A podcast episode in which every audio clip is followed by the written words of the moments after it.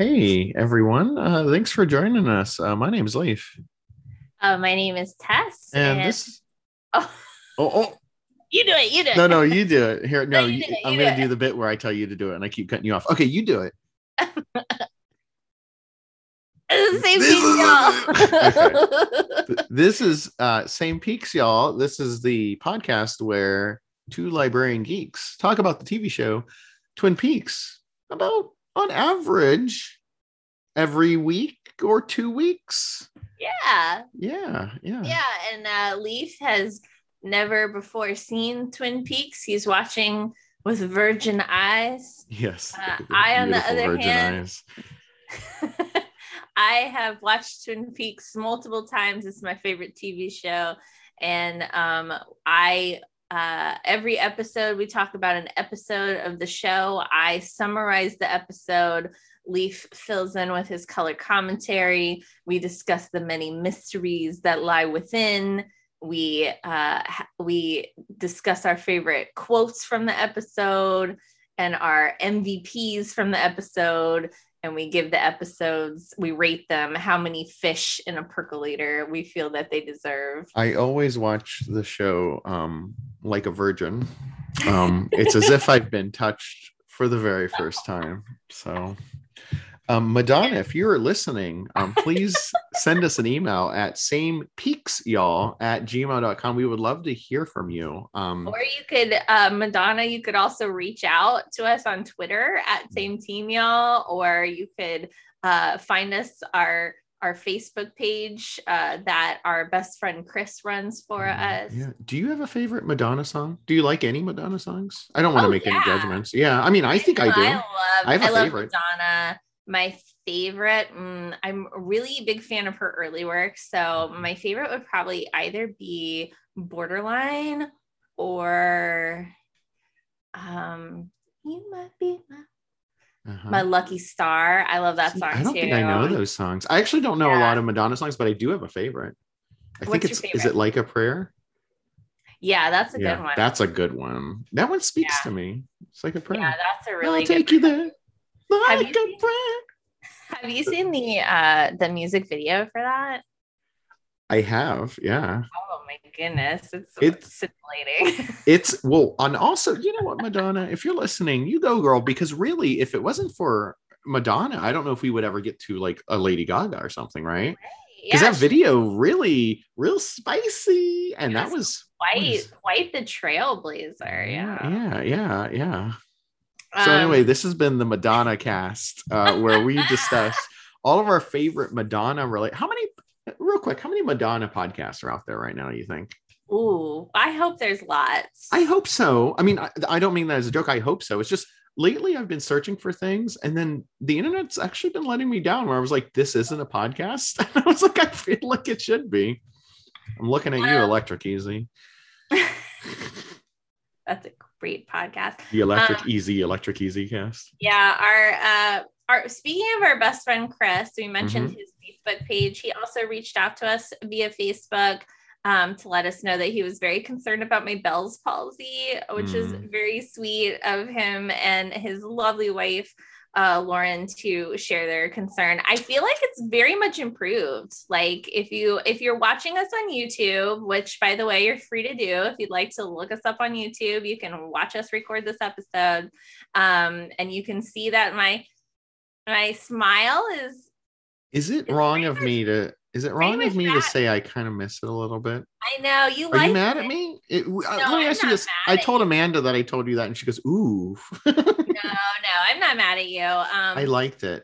Yeah, it's. Um, I know you found it charming, but it, it has mostly gone away, which is yeah, it's gone. I mean, you know what? Your normal face—that's fine too. That's fine too. It's, I don't know if it's as good as Bell's palsy uh, version of Tess, but this face—that's fine. I'll get used to it, I guess. And uh, we should probably start off the episode with our segment sent from my guy phone, mm-hmm. in which uh, it's uh, Guy Dudeman. Our friend Guy Dudeman from It's Happy Hour in France, another fantastic Twin Peaks podcast. uh, Guy says, so sorry about your recent ailments, Tess, mm. and so glad that you're feeling better and nothing is seriously wrong. Um, here are my thoughts on your thoughts on the past episode. Just so you know, while I feel like a huge jerk every time I, well, actually, you two, the reality is I'm too much of a nerd not to. And thankfully, this is my only well, actually, for the episode. Well, and also, Tess and I never get offended by well, actuallys, no, you know? No, no it's fine. No.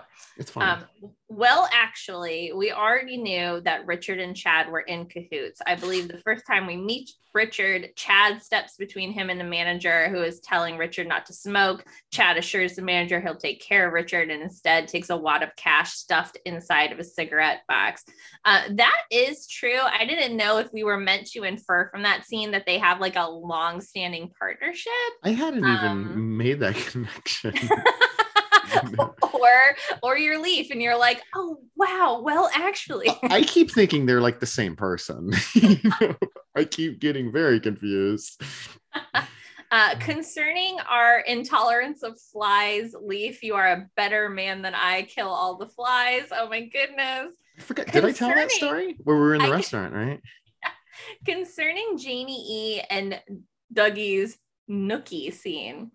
Tess, you might remember when this scene first aired, and I do remember, some people were concerned about issues of consent.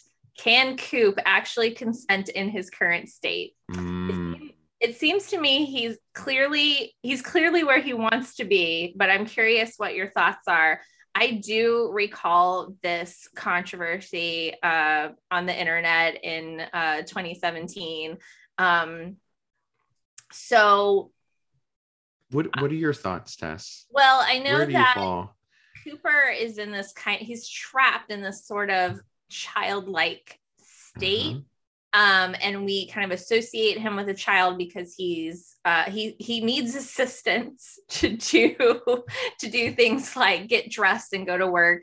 And he also um, uh, is like repeating phrases, which is very similar to a child. But it also reminds me of um, many adults that I know with with um, like uh, learning delays or disabilities, or um, intellectual disabilities. And uh, uh, Leif, you know that uh, the library that I work at is very popular with the adult uh, disability community. Mm-hmm.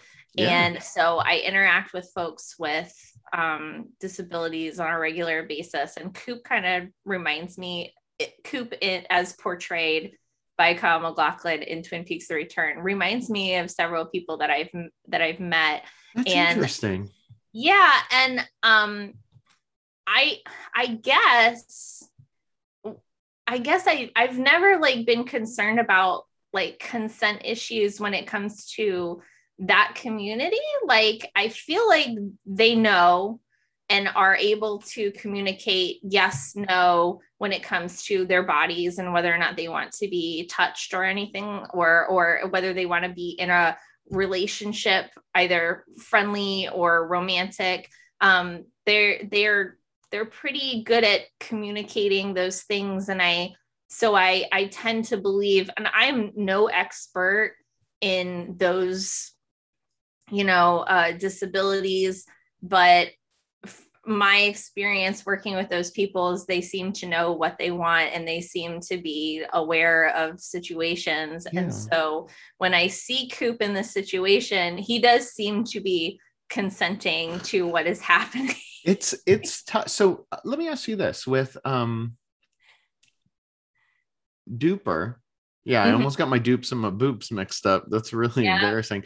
With mm-hmm. Duper, have we seen him not enjoy something yet? Like, has there been anything? And he's like, ugh, I don't like that. I feel like there has been. Like, didn't he try to brush his teeth and it freaked him out or something? Um, by the way, Guy Dudeman, this is the perfect time for a well, actually. In this scene, he tried to do this thing and he didn't like it. I feel like there's something he was like, ugh, I don't like that. I don't, I don't know what it is. But and if like- there was something he didn't like and we could tell from his body language, right? Then that gives us a good suggestion of what his body would look like if he was not giving consent. And hey, I'm not an expert, but I was looking at that man's face. he was like, I don't know if he gave consent. We're gonna figure that out. But boy, he was, he was, he was, he looked like a he. You know what I saw when I saw that man's face? I just thought of like a happy dog, like just like a dog. Like I love it, and, you know. And he and, and he is an, indubitably a full-grown man. Yeah. Um. So if it's like a a, a remarkable you know, man, a legal. I mean, a legal legally. The question doesn't really, you know, yeah. bear fruit. It's such a, but philosophically, I can yeah. see what Guy is getting at. It's very of interesting. Course.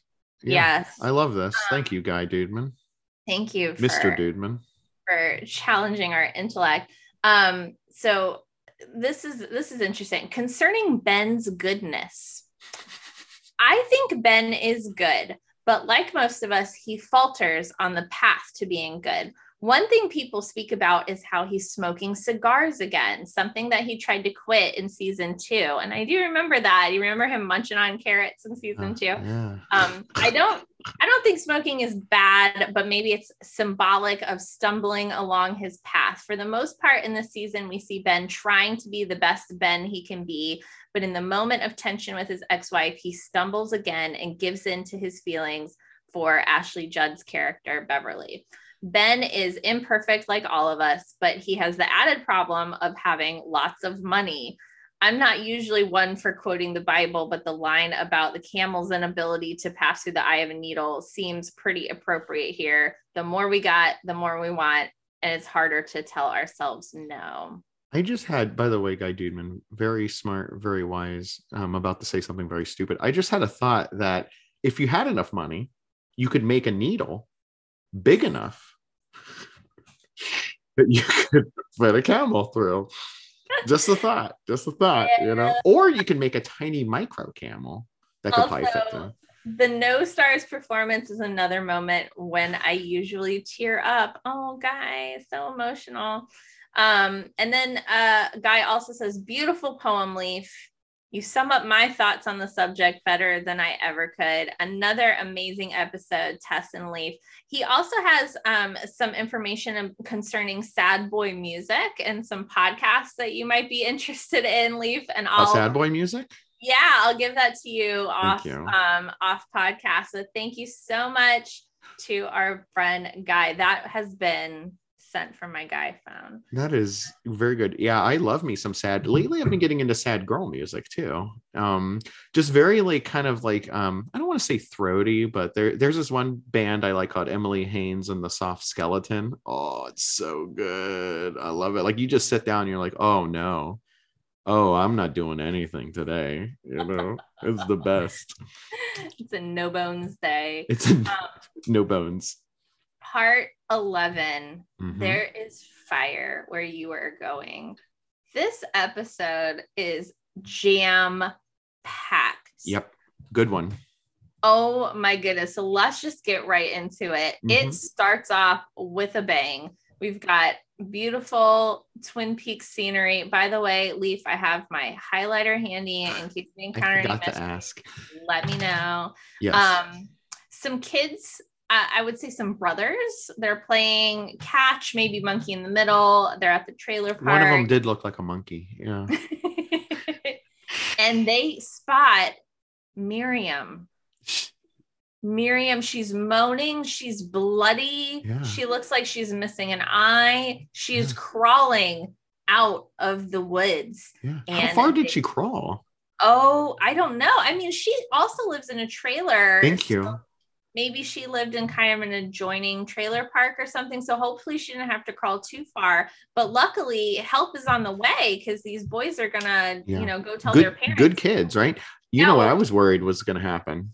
What were you worried When that about? Ball rolled into the road, I was like, are we going to have... Oh, no. And another, I was like, not another, another one. Vehicular manslaughter incident with... You got to be careful. I, I was scared. I was scared. Things are happening in Twin Peaks, man. Mm. Becky has a distressing phone call. She's very frustrated. She needs a car. She says it's for Steven. She calls her mom, Shelly, at work at the Double R Diner. And Shelly hurries off to help, as every good mother probably would. Then Becky grabs a gun from under the couch, and she's repeating, I hate him, I hate him, I hate him. And she drives off in the car with Shelly hanging on like a champ to the windshield, and then she flies off, this, but she's okay. A classic, like what I call like uh, like that moment where it's like wacky, but then kind of serious and distressing at the same. Right. This made me think of Leland on his daughter's casket, right? Like this weird, like, this is ridiculous, and I feel like I, I, my I want to laugh, but this is also right. terribly sad. Right. Her it's shoes, like Shelly's shoes, disturbing. Fly she off her feet. Like see a flash of red pump, just like, oh my goodness. Um, Carl runs over to check on here. What a sweetheart, her. Carl. He's like, I need a ride. And so Carl like do, do, do, do. he, goes, he goes he goes Boo. He has a whistle that like like summons a van, like immediate, like Willy Wonka, like the oh, van. Diddle, diddle, diddle, diddle. And a van just appears, and um they get in it. They're driving a, a nice safe speed, and Carl is comforting Shelly mm-hmm. with comforting words. And then Shelly calls Norma for advice. She's like, what should I do? Norma's like, you should call Bobby. And so Carl is like on it. He C B radios Maggie over at the police station, and she puts them directly through to Deputy Briggs. At first, when he was calling Maggie, I thought he was calling the landlady, Margaret, right? Oh, you're I was right. like, oh, I was Another like, does he thing. know her? Because they're yeah. kind of like, you know, they're both older. Like maybe they're in that old person cool well, crowd. Know that they know each other from the secret history. They were children together in Twin Peaks. They were children yes. together. Mm-hmm. Oh. Oh. Um, so Shelly lets Bobby know what's going on. Becky has her car. She has a gun. Becky is going to confront Steven at some like apartment complex. She's screaming. A neighbor reports they just left. So Steven is not alone. Becky shoots the door. Um, and then the camera does this cool, like panning, like winding down the hallways and staircases, and reveals Steven with another woman. Um, and Leif, I don't think you have any way of knowing this, but that other woman is Gersten Hayward, sister of Donna Hayward. How would um, I know that? Did you know that? No, how would I? You wouldn't. I know you said I wouldn't, but how do I you? I wanted to inform you that, that it's her name's in the credits. And it oh, is. Oh, so I, I would only I would only know yeah, from the credits. It's the same actress who played her like as a child on the original Twin Peaks. What are you doing? What do you mean? What? Yeah, so oh. I just wanted to let you know. Oh. Um, and then we see Maggie back at the police station. She is answering call after call after call. There's a lot of people. Very professional, this Maggie. I like that, her. I know, I like her too. She's and um, polite. On top of it, she's called out Chad a few times. Like, dude, knock it off. I think, right? Yeah, yeah. She yeah. does not have patience. You him. know what happened to his wife, right? That's what she said. Uh, meanwhile, in Buckhorn, South Dakota, everyone pulls up to where Bill Hastings says that he saw Major Briggs. Mm. He says, I I went twenty, fifteen, twenty feet past that fence, and then I don't remember what happened. And uh, we do see a woodsman kind of fading in and out. Lurking around. Uh, looking, yeah. And Gordon says to Albert, you think there's one in there, Albert? And they're about to go find out. They all got their guns pulled. Yeah. Um, and Gordon, you know, enters this area. He looks up into the sky, and we see, we hear electricity buzzing. And we mm-hmm. see, we see, now this is such an interesting scene for so many reasons, but the thing that I found most interesting was kind of like the P O V shots of mm-hmm. like what each character can and cannot yeah. see. Like it's important, right? Yeah. Yes, of this experience. Because it's happening. What Gordon can see, and then right. what can, then what Albert, um, can Albert see of him, and then what does anyone past the fence see, essentially. Right. Yeah. Right. Because Diane is seeing things, Tammy is not seeing things. So from, from what we can ascertain, Gordon is looking up into the sky and he is seeing um, uh, like a spiral appearing in the sky. Sucked up a bunch of birds. Yeah. Albert is looking at Gordon and he is seeing Gordon kind of like blur and shake. So he's also seeing something. He's not seeing what Gordon is seeing, but he's seeing something. And then um, Gordon is like motioning towards the spiral. Um, right. And there's kind of like a darkness descending from the spiral. And then we see a view into what I presume to be the room above, above the gas station. They're like woodsmen on a staircase. Um, and then Albert sees that Gordon is sort of kind of like almost like fading in and out. And so he grabs him, uh, I guess, before he disappears. So this is what they were referring to. Do you think there's one in there? Yes, there is one of whatever it is. Maybe some kind of portal to another dimension. They're mm. maybe aware that this occurs. And um, Blue Rose situation. Right, right. Yeah, Blue Rose. Doesn't get any bluer, my friend. They also... The bluest of roses. They spot the body of Ruth Davenport. Mm. She has coordinates on her arm. Mm-hmm. So Albert takes a photo of that. Now, Diane can see a woodsman sneaking over to the car where Bill Hastings and Detective Dave Mackley are. Um, doesn't say anything, just yeah. observes what's happening. She kind of looks like, hmm, here's a guy like, disappearing and reappearing. Yeah. Huh. Um, and then suddenly... Bill's head cracks, um, which we, the detective's reaction was so good. It's freaking out. I need all units. I need all units. I know, he's calling for backup, and Diane says, "There's no backup for this." She's very nonchalant about the fact that a man's head has just basically imploded in on itself. I mean, it's like kind of like. It's sliced at like an irregular angle. Yeah, and we know we saw in episode eight that the woodsman um, from that episode was cracking skulls. Yeah, uh, this so one's much cleaner though. Yeah, you know, they, they really out. This scene really draws out the reveal too, because you just hear it and you're like, "What is it? What is, did he explode? Is his head? Did he punch himself? What's going on?" And then you look, it's like, yeah, yeah. You're like, "Oh no, Bill."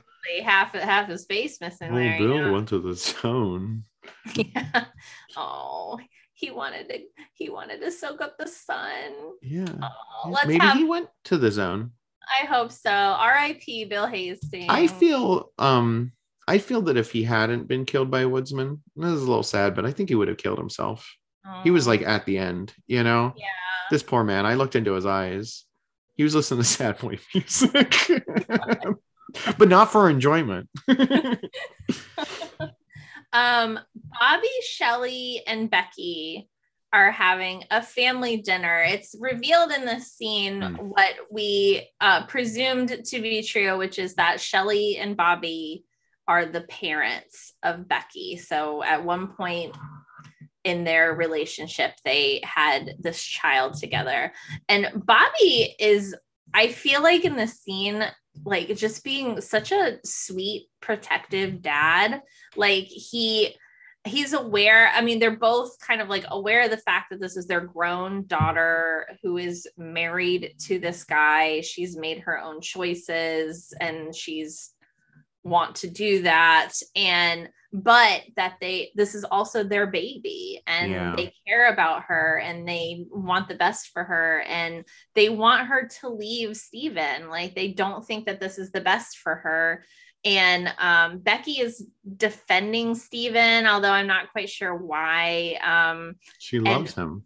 Yeah, she that's true. Him. And, and I guess love is blind. And, but Bobby tells her like, listen, I've been letting him slide on stuff because you you love him and I want him to turn around, but the next time I'm taking him down.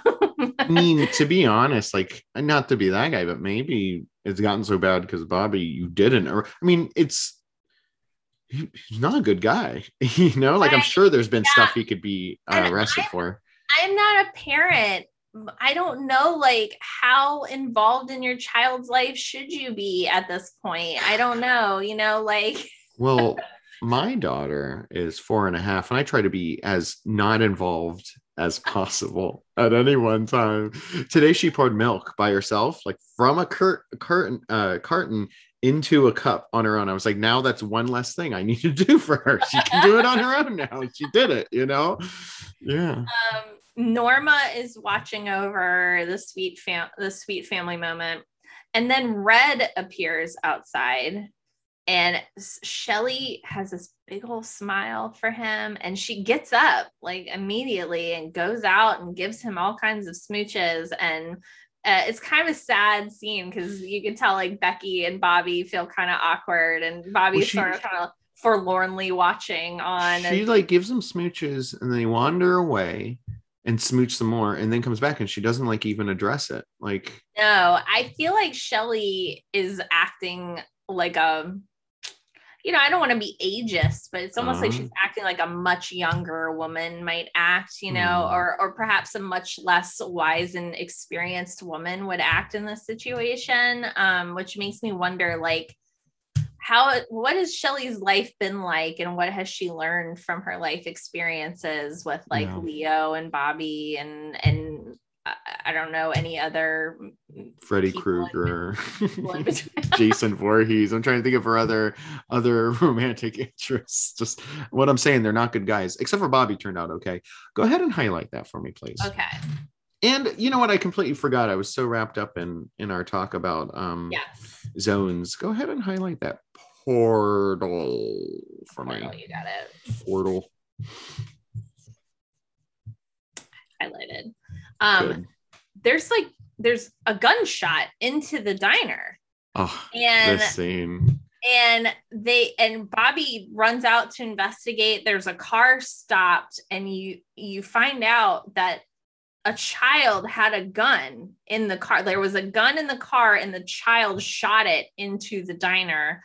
And this scene is so chaotic because, I mean, first of all, that is a very troubling scene, like, just in general, like the fact that this has happened. And then Bobby is like trying to make sense of it. He's obviously off duty. Like, he was just having dinner with his family, and now he's responding to this, you know, incident. And so, like, cops are arriving on scene, and there's horns blaring because this is causing a traffic jam in the small town. Let me um, ask you this real quick tangent. Sorry. Uh, tangent. Uh, permission to tangent. Permission granted. If you're a police officer and you're off duty and then you witness a crime. Like, are you obligated to report? Yeah, I would, I would imagine. I would presume you probably are. Yeah. Probably, or, but- or Or maybe you're just like, if you're the type of person who who has devoted your life to civil service, you would probably just, you know, personally feel obligated to I, respond I anyway. I feel that you would anyway, but I'm just curious. Like, I mean, is there a word where Bobby was like, oh, well, guys, let's go out the back. You know? No, no. I feel like Bobby was always going to respond anyway, but I just kind of felt for him in that, yeah. like, he was having just like dinner with, with his daughter, and now, like, it's kind of like, like, um, um, I'm sure you've had these moments, Leif, where like you, you become the family librarian all of a sudden, like you're, you're having like a nice, like maybe you're out with your friends, and then all of a sudden they're like, let's look that up. Hey, Tess, you know, use your resources. And, and it's kind of like, guys, I'm off duty right I, now. I've Don't become, have- I, I almost wish I was the family librarian right now. I'm just the family guy who happens to work near a working printer guy. And they'd be like, so I emailed you something. Can you print it out? No problem. I'll be happy to. One I year later, I'm only printing things now. I get, you know? I get a lot of I T questions. I yeah. am like, which is so funny because my beloved husband, like his career is in mm. information technology. And yet, when it comes time to answer somebody's I T question, everyone comes to me because it's like Is it, does, my experience isn't actually helping people. Does Brett wear glasses? Because that could be it. If he doesn't, he does. He oh, does. he does. Yeah, I don't we're remember on that. Playing fields there. Yeah. Why do I not remember his glasses? I don't know. That's highlight it for me.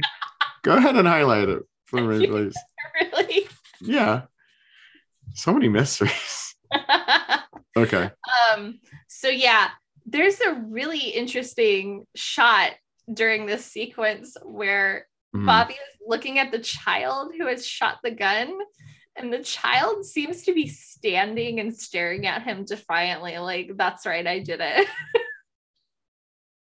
Should I highlight it? Highlight yeah. it. And I've noticed, so the thing is, uh, there's been a trend of my mysteries lately. Like, I think these mysteries that were later when we talked to are less about what I think it means, like in the show, like what's happening. And I think they're more about what David Lynch is trying to tell us, I think. Okay. Yeah. But it's still a mystery, sure. Yeah. And this then, is my favorite scene in the episode, by the way. I love it. Love it. You love this scene? Really? Well, because the whole time, what's happening? What's the whole time happening? There's a like a that horn. That horn is like blaring. Arr, arr, arr, arr. Speaking of that, Bobby's like, because a, a, a police officer does arrive on the scene. Young Jesse arrives on the scene.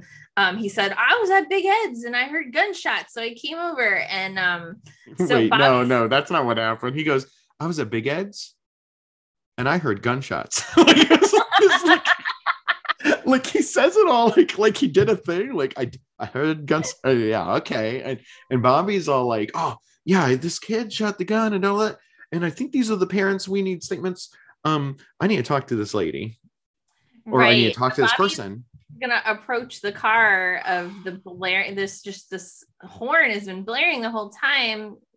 Leif loves it. I hate it. So many kisses. So many chef kisses. The woman behind the wheel of the vehicle is upset. Um, she's late for, they're late for dinner, and there's also some sort of family reunion that's occurring. And the girl in the passenger seat is sick. And she's not just like, like I'm getting like sick to my stomach or I have a cold. She looks like she, she has some sort of like zombie illness.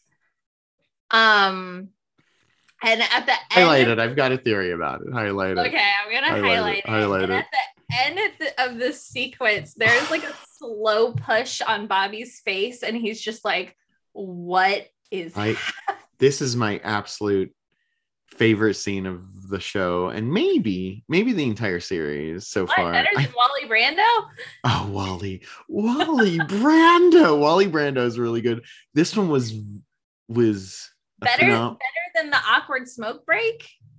Well, later we're gonna have an awkward coffee break, right? Yes, um, we but no, awkward, awkward smoke break's pretty good. This one's so good because the whole time, like, this horn is just blaring, and it's not It's not just held down, like not like someone like, oh, they bumped our head, right? Like they're just, it's a human honking this whole time. I don't know how long. I wish I should time it. Five minutes? That's a lot of abrasive, like, like most people, like, here's the deal. Like sometimes, let's say if you're making a movie or a, mo- a T V show, you're like, I want people to enjoy this. David Lynch has no such interest. Like he's like, I'm just going to actively make this difficult to experience, which I, I yeah. very much appreciate. And when Bobby comes around to the other side, because I really think I, I, I hit on something when I realized a lot of this is like David Lynch showing like this parody of what humans are like. And I remember, remember uh, Sheriff Truman's wife, and she's like screaming at him, and I was like, this is just like he's showing like this is what people are like. Well, to me, with this woman like yelling at Bobby, it makes me think of every time, and we're all guilty of this, but every time you're at a red light and you're like, I'm so mad at this person in front of me because they didn't go fast enough for me, and this woman's like losing it, and like a gun went off, there were police involved. And she's just like, we got to get to this reunion. We got to yeah. get to this reunion. And she's We're yelling at a police officer. We it's, have miles to go. It's ridiculous. Like, it's a ridiculous scenario, but it's funny because if you take a step back, like, we're in ridiculous scenarios all the time. Like, I'm at the library and everyone's like, oh my God, guys, library's opening up in two minutes. We haven't turned all the computers on. Hurry, hurry, hurry, hurry, hurry. And I'm like, what, what is, what is happening? All right, Tess, you know what I'm talking about. You know exactly what I'm talking about. And what David Lynch, I think, is trying to show us with this scene in particular is like just how ridiculous that reaction is, even though we all do it from time to time, right? You know? I feel like um, our sensibilities, like y- your sensibility and my sensibility are kind of perfectly uh, exposed here in that that was your favorite scene in the episode. And this following, this is my favorite scene of the episode. And it is Frank Truman and Hawk very quietly discussing things in a conference room. Um, uh, they're looking at, they're, they're trying to determine where Major Briggs is sending them. Um, because we remember a, few, a couple episodes ago, they had, they found a note from Major Briggs and it was directing them to go to a certain place at a certain date. And so they're kind of consulting different maps. And so Frank Truman's looking at like Google Maps, like a, like a digital map of the area. And then Hawk brings out this hand-drawn map, which is very interesting because Hawk makes a couple interesting comments about it. He calls it a living thing and that it is always current, um, which I found interesting because it is a hand-drawn map, which cannot change. However, the map features many symbols. And so depending, I guess, on how you interpret the symbols, the map is always current. Um, And uh, Hawk indicates that Briggs's station was on Blue Pine Mountain, which is a sacred, revered site. And Truman points out that there's a, uh, what he thinks is a campfire. Um, and Hawk is like, oh no, that's a fire symbol. And the, it's actually a symbol of like electricity. And, and Truman's like, well, is that good or bad? And Hawk's like, well, it kind of depends on the intention of the fire. Um, and he and then he points out another symbol. He says there's corn, but it's black, which indicates disease and death. And if you put the two symbols together, the fire and the black corn, then you have this like black fire, which is not a good symbol. And then Truman points out another symbol that is on the map, which we've seen before. We saw it in the note um, from Garland Briggs. We also saw it on the playing card that mm-hmm. Booper had. And he asks what it means. And Hawk tells him, you don't ever want to know about that. Highlight it for me, please. Which I... I personally really love that because um, one of my favorite writers is H P Lovecraft. Um, I I love reading his stories, and often when he gets to like a really terrifying part of the story, like there's like a monster appearing and he'll just be like, just imagine the worst thing ever. It's worse than that. I'm not even going to describe it to you because you might go mad. And I, part of me is like, what terrible writing. And then part of me is like, what amazing, perfect writing. I love I, it. I love that. Like, I'm going to start borrowing that. Like if I'm writing a short story, but like, and they loved each other. How much? I'm not even going to tell you. Like, imagine how much you love something else and they love it even more. Yeah. How tall was he? I'm not going to tell you. Imagine a guy who's really tall and he's a little bit taller than that. I just love that because on the one hand, it's like, you do the work. I'm not going to, I'm the writer, but you do the work. But on the other hand, like how, what I could imagine is probably worse than what you, you could write, you know, like whatever's scary to me is going to be the most scary to me. So oh, I just I love think it. The thing I'm most interested in as far as the like the lore of this new return and all mm-hmm. the stuff is that is that black bunny type thing, you know, which I I still think might be the chocolate bunny that Lucy ate, you know. Um, I think that it resembles the faceless female figure. You think so? I feel like what are the ears? I don't her. know, but I just it could be I her get, arms like this. Yeah, I don't know. I get vibes from it because my camera is not that good. When I move my arms like that, I do look like the. um, Lucy buzzes in to say that the that the log lady is on the line. Um, so Hawk answers. And she wants to know, she's like, you found something, didn't you? And Hawk's like, yeah, you were right. I did find something. She wants to know what it is. You but were he right, tells her, Mar- you were right, yeah. Margaret. Yeah. Sorry. Like, I love the, by the way, I love the pacing of anytime, anytime Hawk and Truman are talking, like these are just, we're not going to rush this. Like, I yeah. wish I could spend a day, nay, my whole life at that speed. And it's so difficult. Which, this you know? is why is my favorite scene in the yeah. episode, because like I started watching this episode and I, I take notes on the episodes so that we can have this podcast. And I'm just like furiously yeah. like, oh my gosh, this is happening. Oh my gosh, this is happening. And then this scene popped up and I was like, whew. Take a little You're, bit of a you you take a little sip of Gatorade and get your electrolytes going. The and then it is kind of smart too that this scene follows the last scene. The last scene is just like what the it's just hell? Pure unadulterated chaos followed by I mean, like, also like if I was a police officer, I'd be like, excuse me, ma'am. I'd be like, you're obstructing justice. I'd be like, stop it. Like I don't know what I would do, but I'd be like, you gotta stop honking this horn, woman.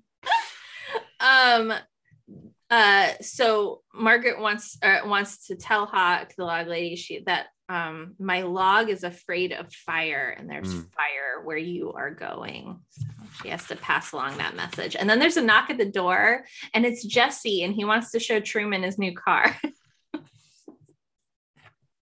Good for Jesse. And I just I love that again, like because we've talked about this before about how like life goes on, you know, mm-hmm. like you you are not the main character in a T V show. They are the the main characters in a T V show, and yet life goes on. Yeah. Goes, Jesse, can you show me tomorrow?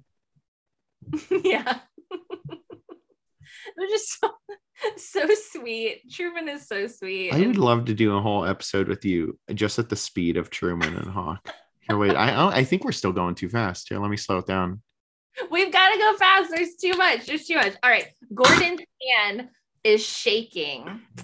And like Albert's a cat like, on a tin tin roof, a yeah, something roof. Albert's like, maybe we shouldn't have coffee.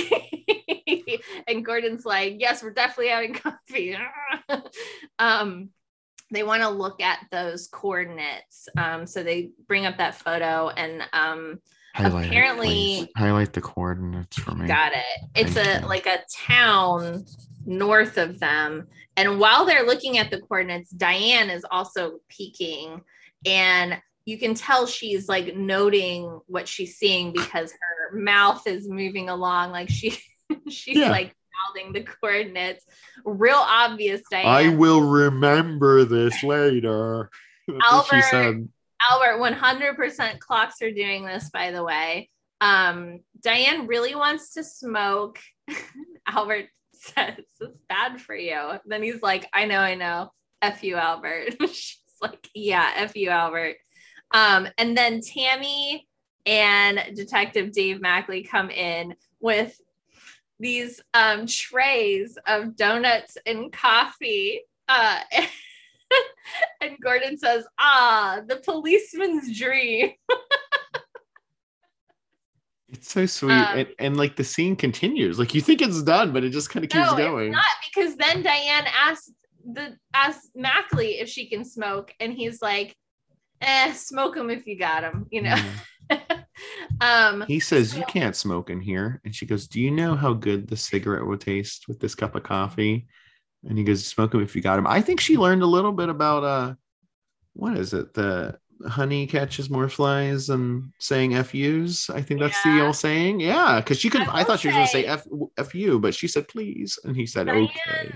Diane does have a good point. Um, I uh, am no longer a smoker, but uh, back in my younger days, I did enjoy a cigarette with a cup of coffee at a at a diner. Does there. it does it make it better? Like it, it does, yeah. You um, know what, when I discovered is a really good pairing?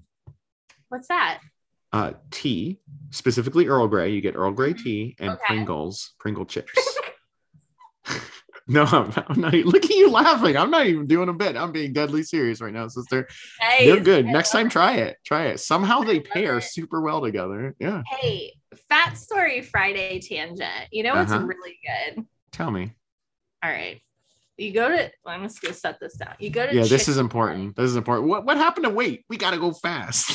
we got to go fast. Wait, really I got to talk to you about what I ate the other day. Let me impart this upon you. Okay, you go to Chick-fil-A. Uh-huh. All right, you're gonna order uh order waffle fries, an uh-huh. order chicken nuggets, two orders of macaroni and cheese, and a, a order of a chicken sandwich, Uh-huh. And then I also want you to get all of the dipping sauces. Okay. Can you name that them? You love. Okay. Well, I'll just name my favorites. I uh-huh. like a ranch. Their, their ranch is good. Their barbecue and their honey mustard is good. Mm-hmm. Okay. Mm-hmm. Now here's what you're going to do. Tell me. All right. You take, you do know I can't do any of this, right? Cause I'm vegan. Oh yeah. You but you can still tell the listeners. That's fine. I'm going to pretend. I'm going to pretend. All right. Okay. No, so I'm not, I'm not, I'm not insulted. I just want to let you know I'm make, not going to do it. You can get a waffle fry. You sit your waffle fry and then you put, you're going to put your, uh-huh. you're going to put a chicken nugget on top. On the then waffle you're gonna fry. Put, you're going to put a little spoonful of that mac and cheese on top. Then you're going to put another waffle fry on top of that. You're going to make yourself a little sandwich. All right. Uh-huh. And then you're going to dip it into your, to your dipping sauce of your choice. I like a uh-huh. ranch. And then you're going to eat that sucker. Mmm. That's so good. And then, so wait, what do you enjoy, do with the sandwich? Enjoy. Wait, I'm getting there. All right. So enjoy that. That's your appetizer. We're only in phase okay. one. That's phase one. Okay. Enjoy that. That's your appetizer. All right. Phase two. What you're going to do? You're going to get your chicken sandwich. Take out the bun. Okay. Set the bun and the pickle aside. All right. You get your patty. You put it back into the bag that it comes in. Okay. The patty? The chicken? Yeah. The chicken patty. Oh, okay. Yeah. Okay. Drop it in, back into the bag. Now, now you get whatever sauces you really like. All right. I, I, I like a barbecue and a honey mustard. You dump them into the bag and then you, you roll it up and you shake it. You uh-huh. shake it. All right. So now you are infusing the chicken patty with the sauces. Okay. Now you take it out, you put it back onto the bun. That second mac and cheese you got. You're oh, I forgot there were two mac. I forgot there were two mac and cheeses. Yeah, you're going to stick that sucker on top of your patty, and now you've made a sandwich with you put your pickles back on, right? You put your pickles and your bun back on now. Now you have a sandwich with a, a, a oh, flavor infused chicken patty and mac and cheese. And then you eat that. Okay, now for dessert, you're going to go back up there. Uh-huh. And you are going to ask for a frosted soda.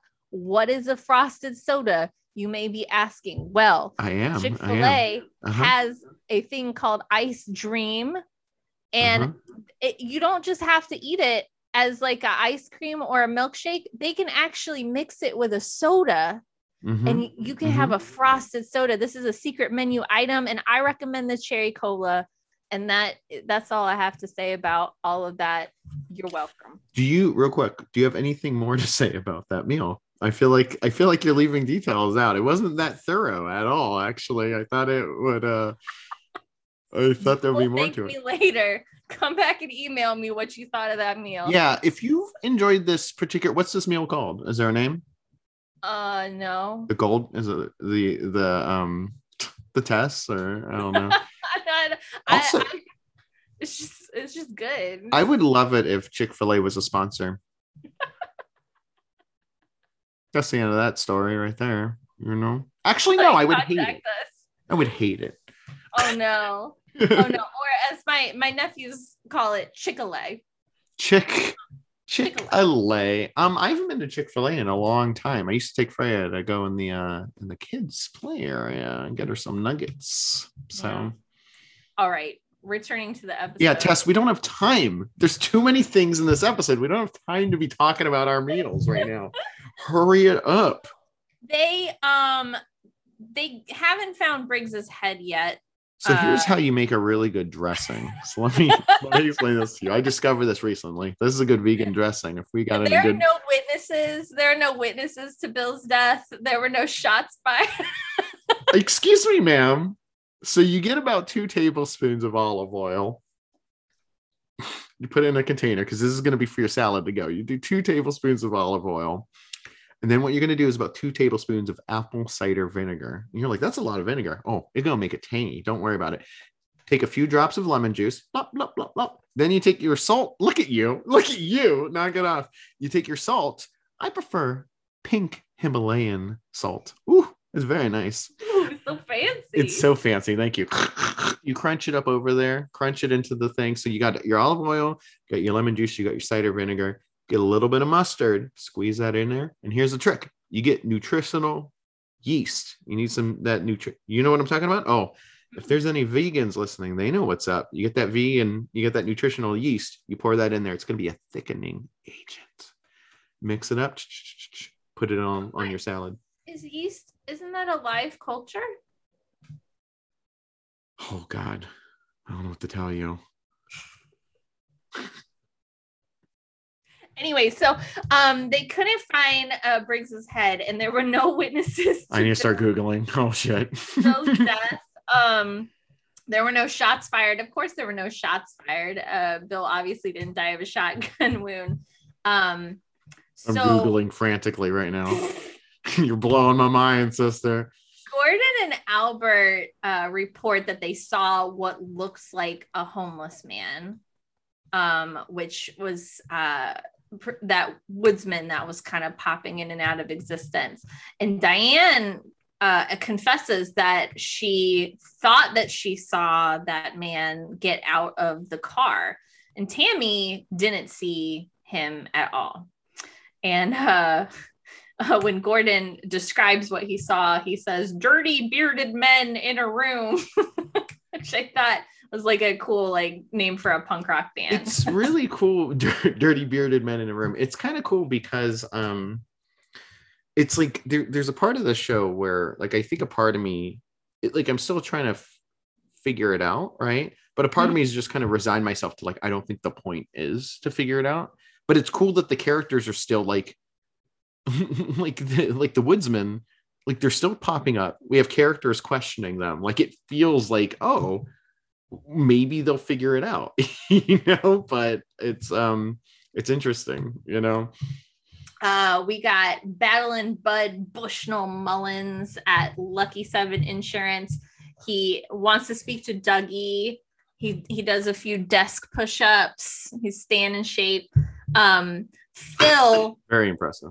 Phil lures du- Duper in with the coffee, which is so cute. Um, we do uh, catch a glimpse, I don't know if you did, of Tony kind of lurking outside of the office.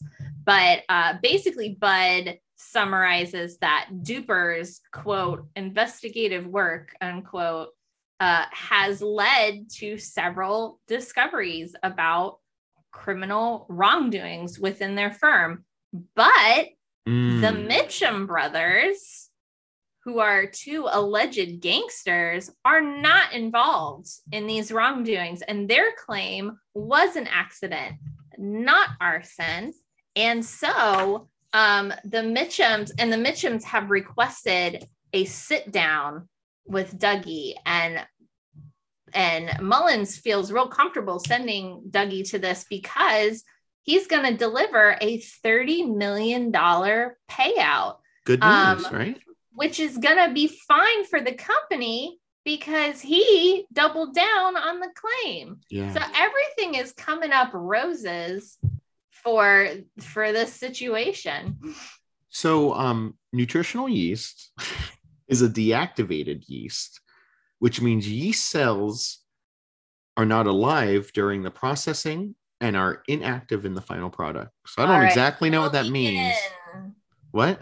Still vegan. Yeah, you like scared the heck out of me. Nutritional. I'm sorry. Yeast I didn't is like mean to- you did because it, it like blew my mind. I mean, because it's like one of those things that like it's one of those like, hey, you became vegan. Let me tell you the secret. It's nutritional yeast. Put it in everything. And I would have been like, what the hell's going on? Does this you know mean? What you know? I mean, you know what you're doing, sir. You shouldn't have questioned yourself. What do I know? I'm sitting here talking about I, I had a chicky nuggets and I had a moment the other day. Speaking cheese. of speaking, no, that was that was very smart. Um, speaking of questioning yourself, I had a moment where the other day I was cleaning up our staff area, like our um storage, like just a bunch huh. of stuff that n- needs to be replaced or thrown away, like just old like supplies for programs that we didn't do. And I found a box of moss. It's a big box. Think of like a mailbox, but bigger, full of moss, like green moss. Right. And I had a moment moss, where I was like, not like fake moss. Well, this is the question. Cause I was like, it's a box of moss and it's green. Shouldn't it have turned like yellow and brown? Like moss is a living thing. Right. And then I was like, what is going on? So I put my face in this moss and there's clumps of dirt on it. I was like, so it's got to be real moss. And I'm smelling it. It smells like earthy moss. And I put it up to my face. I'm looking, I'm staring at this moss. And my friend Lindsay's looking at me like I'm a maniac. And I'm looking at this moss. I was like, I can't tell if this is real or fake moss, Lindsay. And I take it and I pull it apart. And I look at the two pieces of my hands. I said, I can't tell if these are threads from fake moss or long green bits of fiber from real moss. And to this day, I never found out. So right. Anyway, all that to say is I doubted myself. So uh, two questions. Yes. First of all, what did you do with the moss? Is that the first one? Yeah, that's my first question. What did you decide to do with it? So we we put it back in the box and we were like, we're going to do a program with this. So we did. Oh. It's going to be a program coming up next month called Moss Face Art. Oh, okay. you, you know, you know the Wooly, you know, Wooly Willy. Yeah, I remember. Yeah, that. Where you can't, it's the guy's face and you take the magnet and you put it, give him my rose. We're going to do that, but just with celebrities' faces and moss. You just oh, glue fun. Them on. I like that idea. Yeah, I remember when I did that thing. I was like, what can we do with this? And I was like, uh, can we make uh, like big beards with moss? And that's how we got you know, to it. You know what would be funny? Um, you know how at the library we have like three hundred James Patterson books with his face on the I've back heard, of I've, the book? I've heard of him. Yeah, yeah. Do all the beards to him? Yeah. James Patterson. And make it he is that guy like has got costumes. It he's got it figured out, right? You know, he writes like a new book every three minutes. Yeah, yeah. Um, he just wrote one just now. What's yeah. your second question? My second question was, why was the box there to begin with? We don't know. It, oh, okay. It predates anyone's existence. Um, Did I highlight it? No, my guess is probably some kind of terrarium or or mini figure thing under a dome type thing. Um, certainly not for something as fun as as as giving people ridiculous eyebrows and beards with moss. Um, put put one on a on a on a um, Harry Styles maybe. I like it. Yeah. Do you know how I learned who Harry Styles is? How? I can't tell you. I'm sorry. It's a secret. Just imagine. Just how you right now imagine. Imagine. Imagine how I learned about Harry Styles. It was it's like it was, that, it was but crazier even... than that. Okay, we gotta we gotta keep going, Tess. This is too long. Going. All right. So the Mitchums are sending a car to pick up Dougie mm. at five thirty. Um, and then I love this scene of Rodney and Bradley mm. Mitchum having breakfast at two thirty p.m. Which of course they would. They run a casino. Like you would, you would wake like, up. Like what does time mean for them? Yeah, yeah, yeah. Yeah. You would wake up late. Like that just makes sense. Um, they're eating their raisin bran. It's so cute. Um, and Bradley apparently dreamt all night about killing Dougie. Uh, he just can't wait. It's he is so upset. Like he can't even eat his food. He's like, I can't eat this. I can't eat um, this. Now as Uh, Bud is escorting Dougie down to uh, the car that's waiting for him, Duper sees a vision of Mike. Mm. Um, like he sees him in the red room, but in reality, it's leading him into this like little diner and then or, or coffee shop or like cafeteria little area. And then when he comes out of the building, he is carrying a cardboard box. And uh, Mullins kind of says, oh, do you have the check? Because apparently they have just cut a check to the Mitchums for thirty million dollars. And um, and the, the limo driver reports that they're going mm-hmm. to Santino's. And um, by the way, it's the same limo driver that drove him home after he won all of the jackpots. Yeah. Which I thought was cute. Um, and then it This is followed by a, another scene that I just love, which is like this like cute Las Vegas montage of mm-hmm. like they're just driving down Las Vegas Boulevard. Uh, Sean Colvin's cover of Viva Las Vegas is playing. Um, and then they drive into the desert. And Bradley is is cranky now. He seems mm-hmm. to be having second thoughts. It's been a few hours. And he's like, well, he did get rid of Ike the Spike for us. And, and, um, uh, he's like, now in the dream that I had, Rodney, your cut was healed, the cut that Candy gave you. And so they pull off the Band-Aid and they see indeed it has healed. Mm-hmm. Just as the dream foretold. And of course we know that dreams are very significant in the the T P U, the mm-hmm. Twin Peaks Cinematic Universe. The toilet paper universe. Yeah.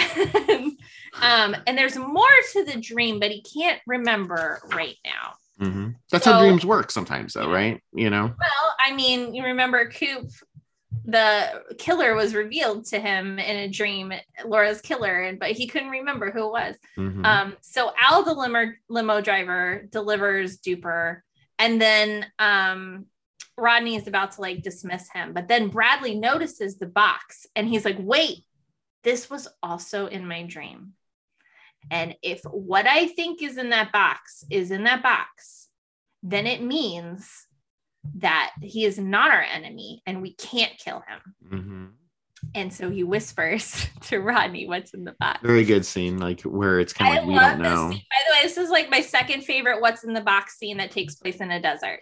Um, I can and- guess your first one. You probably can. Mm-hmm. And so um, Rodney pulls out his gun and he's like, "Is there a cherry pie in that box?"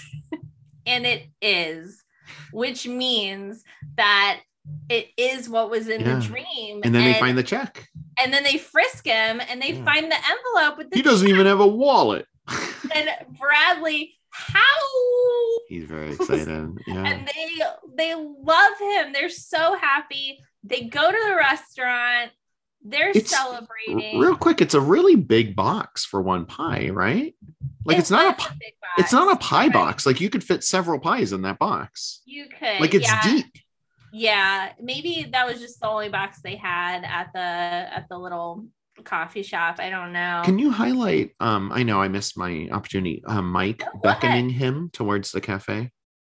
Yes. Yeah, yes, I, I, I almost I almost missed it. Thank you. I appreciate it. You got it. You and got then, it, dude. You got it, dude. I'm bringing it back. They are, they're at the, a restaurant. They're celebrating. They're toasting to Dougie. Um, and there's a pianist playing some music. And he kind of suddenly breaks into a very like melancholy tune. Like he's playing kind of like upbeat, sort of like Italian sounding music. And then there's this like very like melancholy song, and it sends Duper into like a reverie. And then we see a woman arrive at the restaurant, and she's like, "Oh my God, it's Mister Jackpots. I've been wanting to thank you, and I'm so glad that I've run into you, because I got my whole life together because of you. My this is my son. He's back in my life now. I've got a cute little dog. I've got a house, and it's all because of you and how special you are and how you helped me." And it's this really like very wholesome, really sweet scene. And and then the girls arrive. and And the Mitchums are like, "Where were you?" And Candy's like, "There was so much traffic on the strip." And they're like, "Okay, well, now that you're here, we can all eat pie." And so they bring out the pie. It's been sliced. It's a damn good slice of pie, by the way. Damn good. Damn good. In fact, in fact, they tell Candy to give another piece to their friend, Dougie Jones. And then the episode ends Um, again with this uh, this piano uh, composition, which um, I had a moment when the pianist was like playing that I thought, is that Angelo Badalamenti, who is the composer of all the original Twin Peaks music? It's not him. He's he didn't do a cameo, but that is his p- composition. It's a composition called "Heartbreaking" um, that he wrote for Twin Peaks: The Return. And actually, the um, the uh, pianist playing it on the T V show is Robert Smokey Mills, who um, is uh, actually uh, most known for playing the accordion. Um, I just wanted to throw that in there because I was like, is it? It's not, but it kind of is. Um, and uh, that is the end of the episode. It was really good. Oh, that was... Yeah, it was really good. What a journey. What a journey we just went on. Should we, should we discuss the many mysteries within? Oh, I think we should discuss the many mysteries within.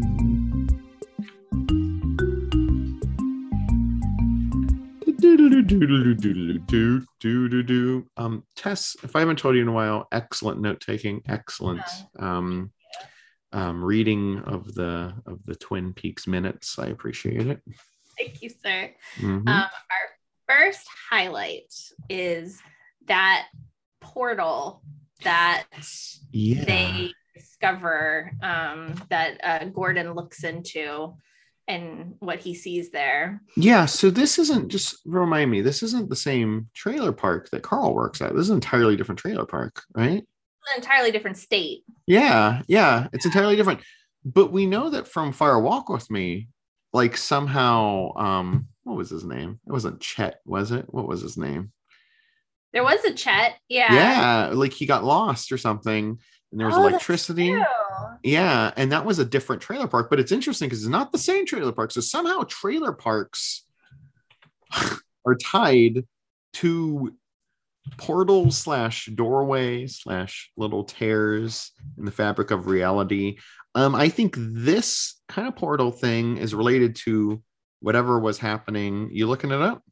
Well, I just wanted to look up, um, yeah, Chester, Chet Desmond is the that character you're referring to. And he got missing, right? He got missing. Yeah, and we don't know what, what became yeah. of him.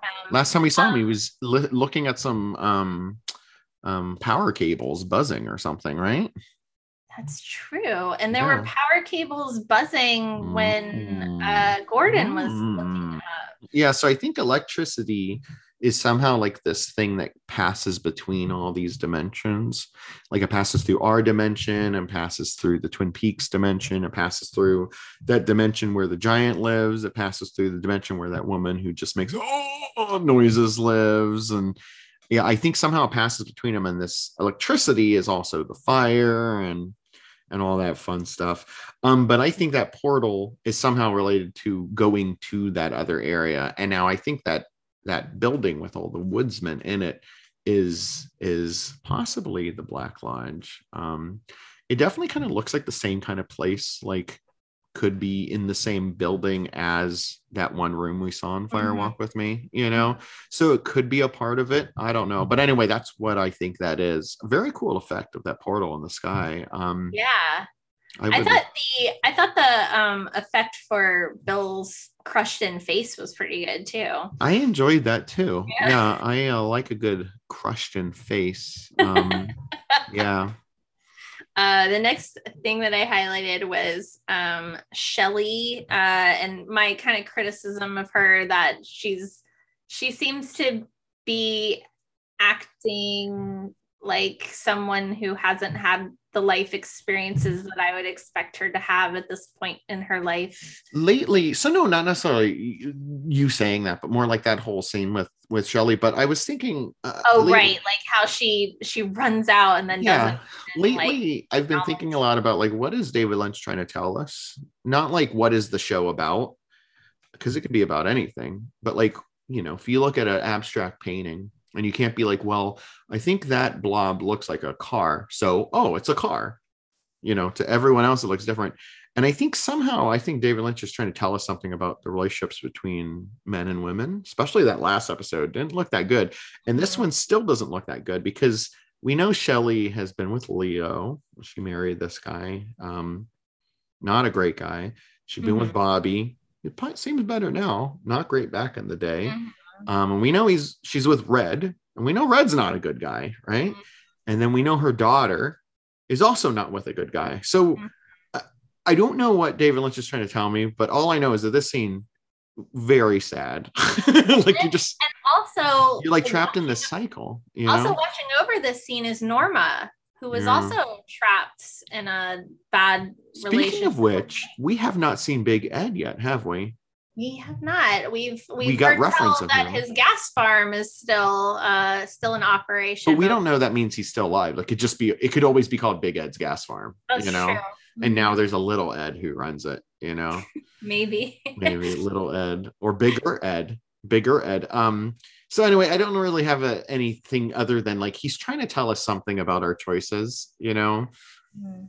And maybe too, it's like almost like um like she's with Red and she's kissing on him. And if we're in the scene with them, they look like two happy people.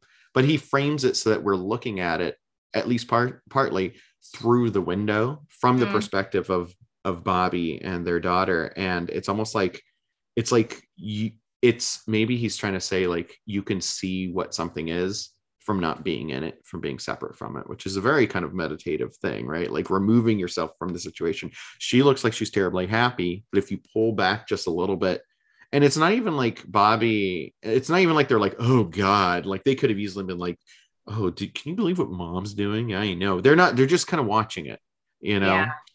And you would think that, um, what's your daughter's name again? Becky. Becky. You think Becky would watch that and be like, oh, me, and maybe that's what it's like with me and my husband. But you know, I don't think they know what Red's up to. Red's not a good guy, you know? So mm-hmm. anyway, those are my meandering thoughts about that. What did you think of the kid who shot the gun? Okay, so this is another thing. I think this scene, I think, did I have you highlight the woman too, or just the kid?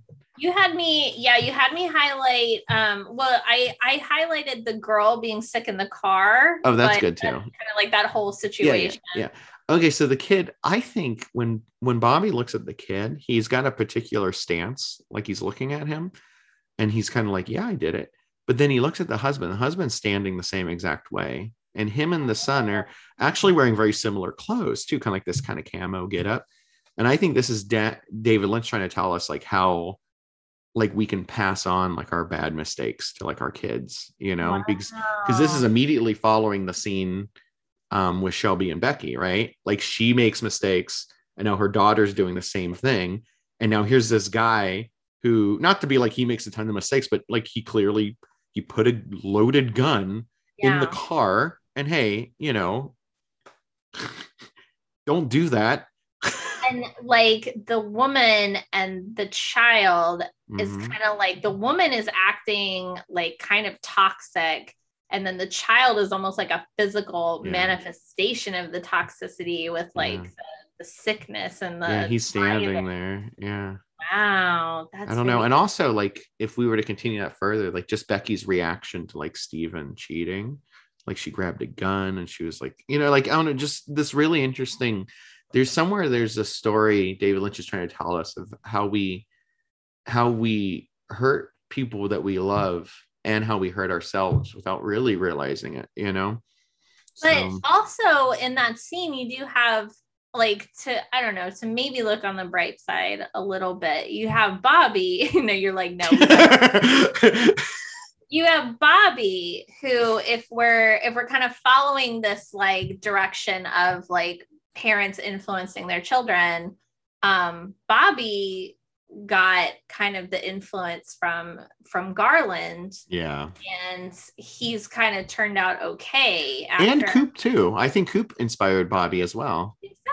I do. Oh, I think I told you, I think one of one of my theories is that he well I think he was inspired by Garland, but I think Coop inspired him. He became a police officer. That's exactly right, that's what I think. Yeah.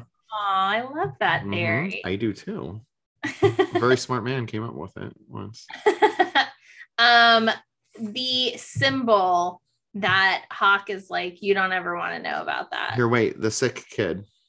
Oh, yeah. You have car. More to say so, about that. This woman is mad. Honk, yeah. honk, honk. I don't care if guns went off. Honk, honk, honk. I don't care if there's police officers. Honk. I'm going to honk in your face. I'm going to yell at you, officer. And I got this kid sick. Theory, that kid's not sick at all. She's honking her horn for five minutes straight saying, I need to get out of this thing. She goes, hey, put these antacids in your mouth. They're going to foam up. And I need you to look like a crazy sick zombie as I yell at this man because he's going to let me around this car. I don't care what happens. And I think that's exactly what happened. That's a pretty good theory. I Thank you. Because I was starting to think like, is there something like in like fundamentally wrong with this town? Like we've talked before in the past about like theories about, is Twin Peaks built on a a burial ground, is it cursed somehow, um and uh like just the fact that like n- everything seems to be going wrong tonight. Like the police station is yeah. blowing up, the um the there's a big traffic jam, there's gunshots in the diner. Um yes. I I figured it out again. I figured it out. So you're yeah. right. Remember how you're like, we've often talked about, is there something fundamentally wrong with this town, right? Mm-hmm. And the original series took place almost exclusively in Twin Peaks. So right. anything that happened that was weird, we associate with the town Twin Peaks. The show is called Twin Peaks. Now this show, The Return, changes that because it, it takes place all over the place. We're in Vegas, we're here, we're there. And weird things are happening everywhere, right? You know, the yeah. formless, faceless female showed up in, where was that at? Was that Vegas? That was New York. New York. And um, we got creepy stuff happening in Vegas. We got creepy stuff happening in the jail. We got stuff here. So very interesting. You said something is fundamentally wrong with Twin Peaks. I don't think that's true. I think there's something fundamentally wrong with their universe. And if we take that one step further, remember who I told you, who's the god of their universe? David Lynch. David Lynch. So I think if we take it one more step further, there's something fundamentally wrong with David Lynch, but he's also telling us that what is wrong with him is wrong with all of us. I think that's what he's saying. Look at you. It's true.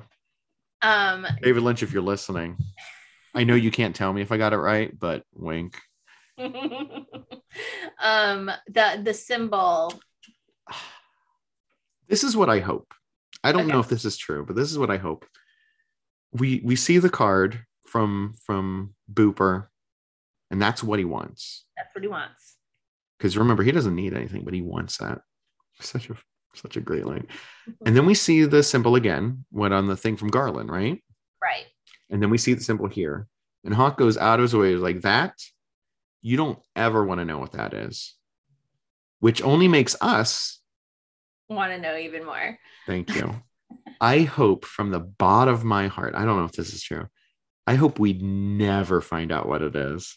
I hope it's a thing that he's like, you want to know what it is? And then the episode ends. Like, I hope we never know. Because I feel like that is like a little tease of like the cherry pie, right? Like yeah. what's in the box? We don't know. A minute later, we find out. I feel um, like this is the, we're never going to know. So, um, uh, slight tangent. I've been rewatching a lot of Seinfeld lately. Uh huh. Um, Called the Twin watched... Peaks. Yeah, I I believe Seinfeld okay. is like the Twin Peaks of the late nineties, right? So, like, I never really thought about it before, but I was uh-huh. I've been watching episodes. It's like the comedy version of Twin Peaks yeah.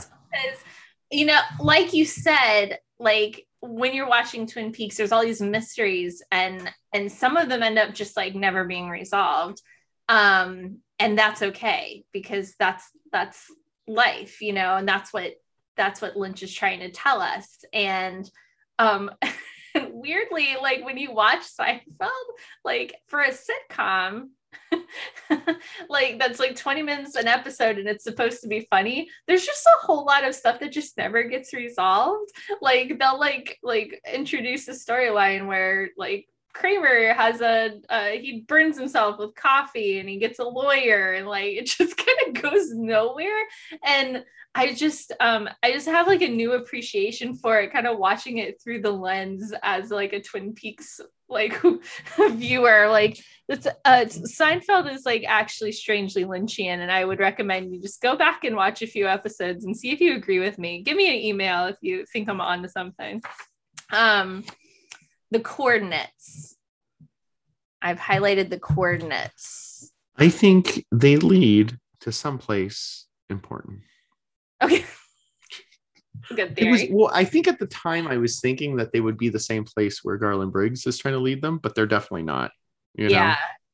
Um, so that's where I was at that, unless they're connected somehow. You know, Duper seeing Mike, the vision of Mike. Yeah, I think. Oh, Go sorry, ahead. We were pausing for your yawn. I'm sorry. I know. I'm, anyway, I think Mike somehow gave that dream to Mitchum brother, because we know they can kind of communicate through dreams a little bit. Dreams yeah. are in that state between, like, you know, alive and dead, and in these dreams. So I think Mike gave that dream and then told him, you better go get a pie, you know, this which makes so me wonder, how did he get the pie? Because unless someone said, he didn't have a wallet. unless, yeah, he didn't have a wallet. Unless he walked in there and someone was like, hey, you want a pie? And he goes, want a pie? Do you have any money? Money? No money? No money. Do you want a pie for free? free. Do you need a box? Box? Here's a pie in your box. Pie in a box. Like that's that's how it would have to happen, right? For it to work. Maybe it did. I solved that mystery. Anyway, I think he got the pie and he saved his life. So somehow Mike is looking after him too, which is very sweet. Mike's a very good guy. I like him. Yeah. Is this then- possible future? The only other highlight I have is, um, did you have a theory about why you don't remember Brett's glasses? Oh, that's so stupid. Um, I think, why don't I remember Brett's glasses? Uh, you know what? I don't have a theory. I'm sorry. That's actually one of those mysteries that will never be solved, actually. Never be solved. Mm. Okay. I think those are all our mysteries, unless you have something else. Mm-mm. Mm-mm. Nope. I mean, I guess the last mystery is, why did I have that box of moss? I have no clue. um, what do we got? Quotes?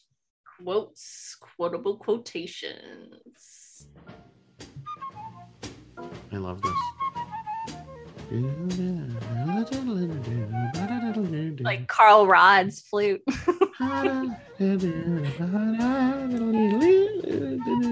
Thank you, Mister Leo Wright. Thank you for playing the jazz flute for us. Um, whistle will summon a quotation. So what's your quote of the episode, Leif? Um, my quote of the episode is, um, nutritional yeast is a deac... No, I'm joking. Let me go back here. I've got it. I got it right here. Give me one second. Okay.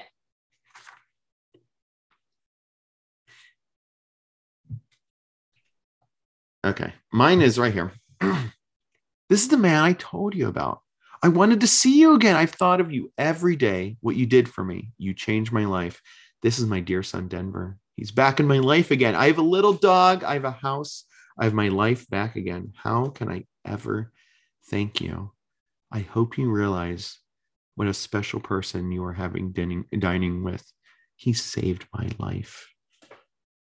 Aww. I know. I Super love that sweet. Scene. I like that a lot too. That's such a wholesome scene. Like at the just that the whole scene of them eating pie and they've become friends now. Of course, they're friends because they, you know, Dougie gave him a check, but um, and and the girls are there.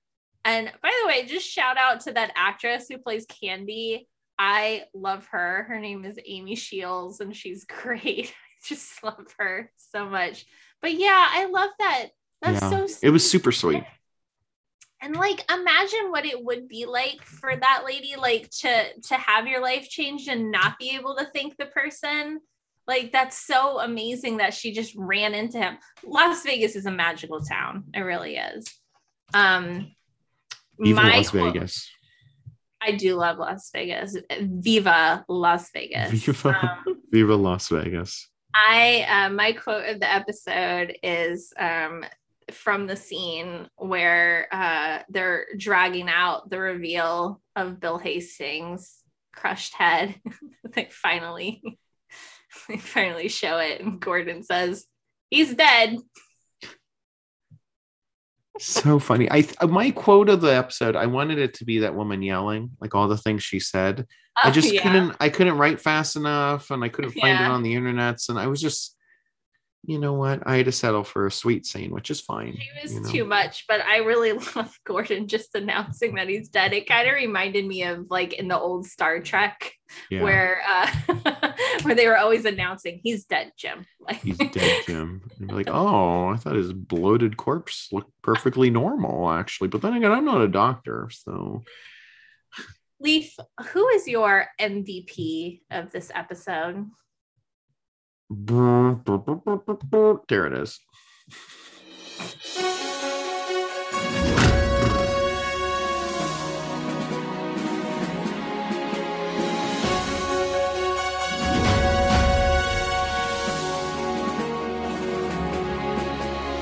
Who is my M V P of this episode? My M V P is Bobby Briggs. chose Bobby Briggs. I know, I know. He was a real kind of hero today, you know, and he he could have easily like like yelled at his daughter. He could be like, Becky, I'm gonna slap the S out of you and threw you into a river with a bag full of rocks. But he didn't. Instead, he was like, hey, listen, this is bad. I could have arrested both you and your boyfriend. We got to have a nice conversation about it. Oh, there's bullets. Everyone get down, you know. And he didn't even like chew out his wife slash ex-wife about being like, whoa, you just got up and smooched with this guy. I know he's a known drug guy because I know all the drug stuff going on in this town. And I don't like it very much. But instead, he was a cool dude. Bobby Briggs. Yeah, I I agree wholeheartedly. I love how like restrained but also caring mm-hmm. he is. Yeah. Um, and people say the same thing about me. But then they also mention my strong hands too. So incredibly. And also just how cool, calm, and collected he is under the incredible stress and pressure of that chaotic mm-hmm. scene with this child who shot a gun and this woman uh blaring the horn and the child vomiting and turning into a zombie before his eyes, and um like just, and that just especially that slow push on his face at the end, and he just is like, W T F, I did not think this was going to be my day today. And he's just, I feel like he's really like channeling like calm, positive energy. And I just really super appreciate that about him. Like, I feel like had I been in any of those situations, I would have been very close to blowing a gasket. I would, my anxiety would have been like on eleven. Um, and uh, so I just really appreciate him. Absolutely. M V P. Double Thank M V P. Thank you, Bobby. Thank you, yeah, Bobby. You've come a long Bobby. way, buddy. You know, who would have guessed if like watching the original series, we would have come to this point and be like, man, Bobby, what a good guy, right? Yeah. Yeah. I think like the only time I appreciated Bobby in the original series, uh, the scene uh, or the episode with Laura's funeral.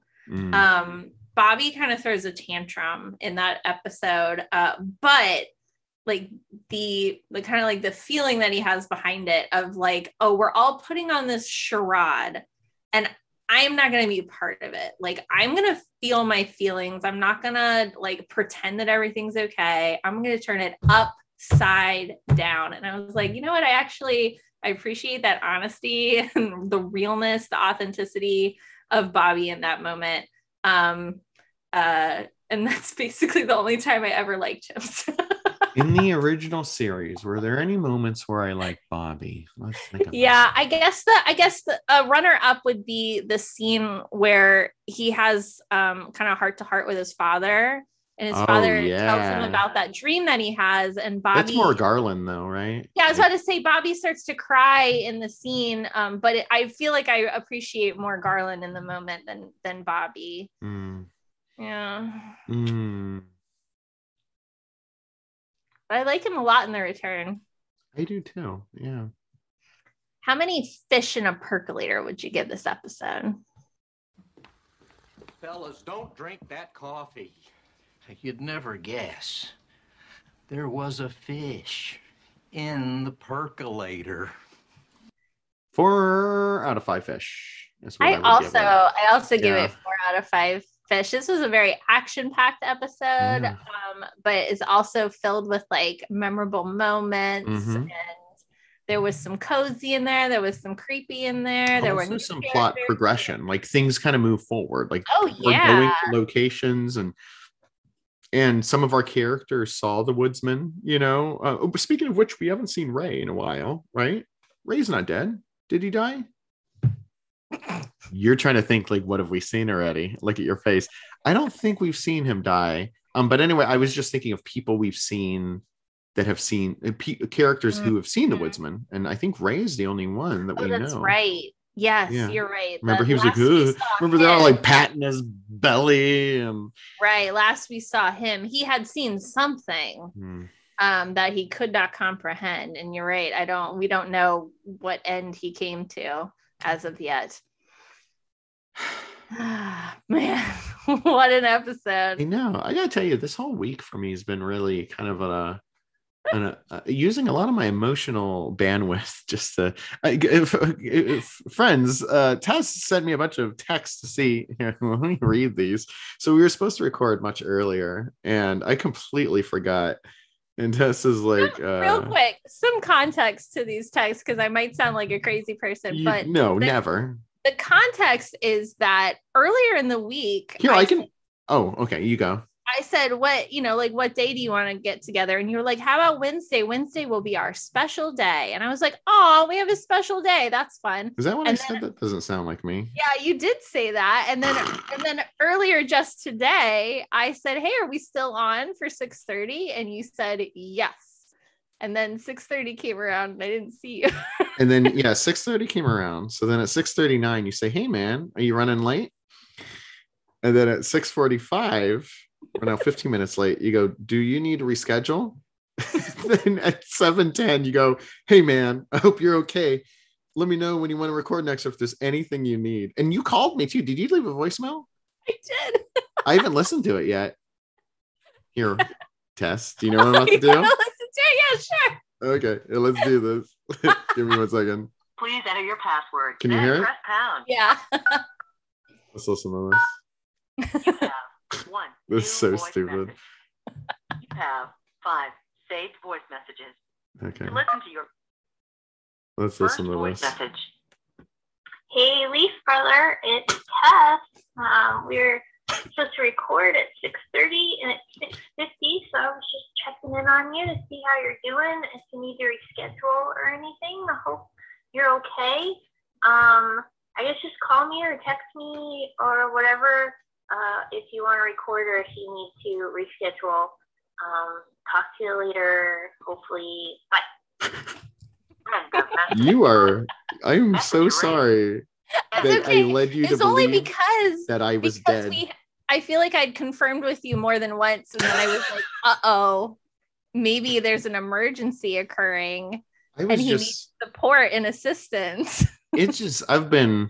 I just this week's just been not a bad week, just real. It's been a week, you know. I'm, I was I came home and I was barely there. You know what I mean? Well, tomorrow is a holiday, so maybe you can rest and recuperate and relax a little bit. Speaking of resting and recuperating, if you've ever liked to make us feel restful and recuperated, feel free to give us a rating. I think we always forget to ask this, and maybe we should do it at the beginning. I don't know.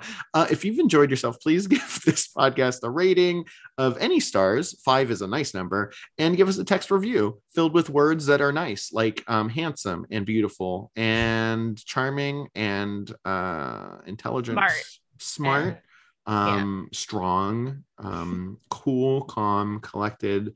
Um, what's some other words you want to use to describe Garland Briggs-esque Garland Briggs-esque um Bobby in this episode-esque, not the previous heroic yeah heroic um and yeah. Also uh, we would love to hear your your thoughts on this show Twin Peaks and this show Same Peaks, y'all. Uh that email is Same Peaks y'all at gmail dot com, and that Twitter handle is at Same Team y'all. Our uh, mother podcast, that is, our mother is sleeping right now, she's taking a nap. We're on a little sabbatical from our other podcast, which is called Same Team y'all. If you've enjoyed this, feel free to check that out. And um I also got something really exciting cooking up that one day, if you've enjoyed, anyway, it's something very secret that you don't ever want to know about. That you don't ever want to. Is it G N N? It is G N N. I, I've made some progress on it. Um, it is so stupid. I am so I am so excited. You should see this lore document that I've written for it. It is like so stupidly detailed. Thank you. Right? You should see what it like. I've written like a timeline and like this, it's, and there are like multiple characters beyond just just the two hosts. It's like so stupid.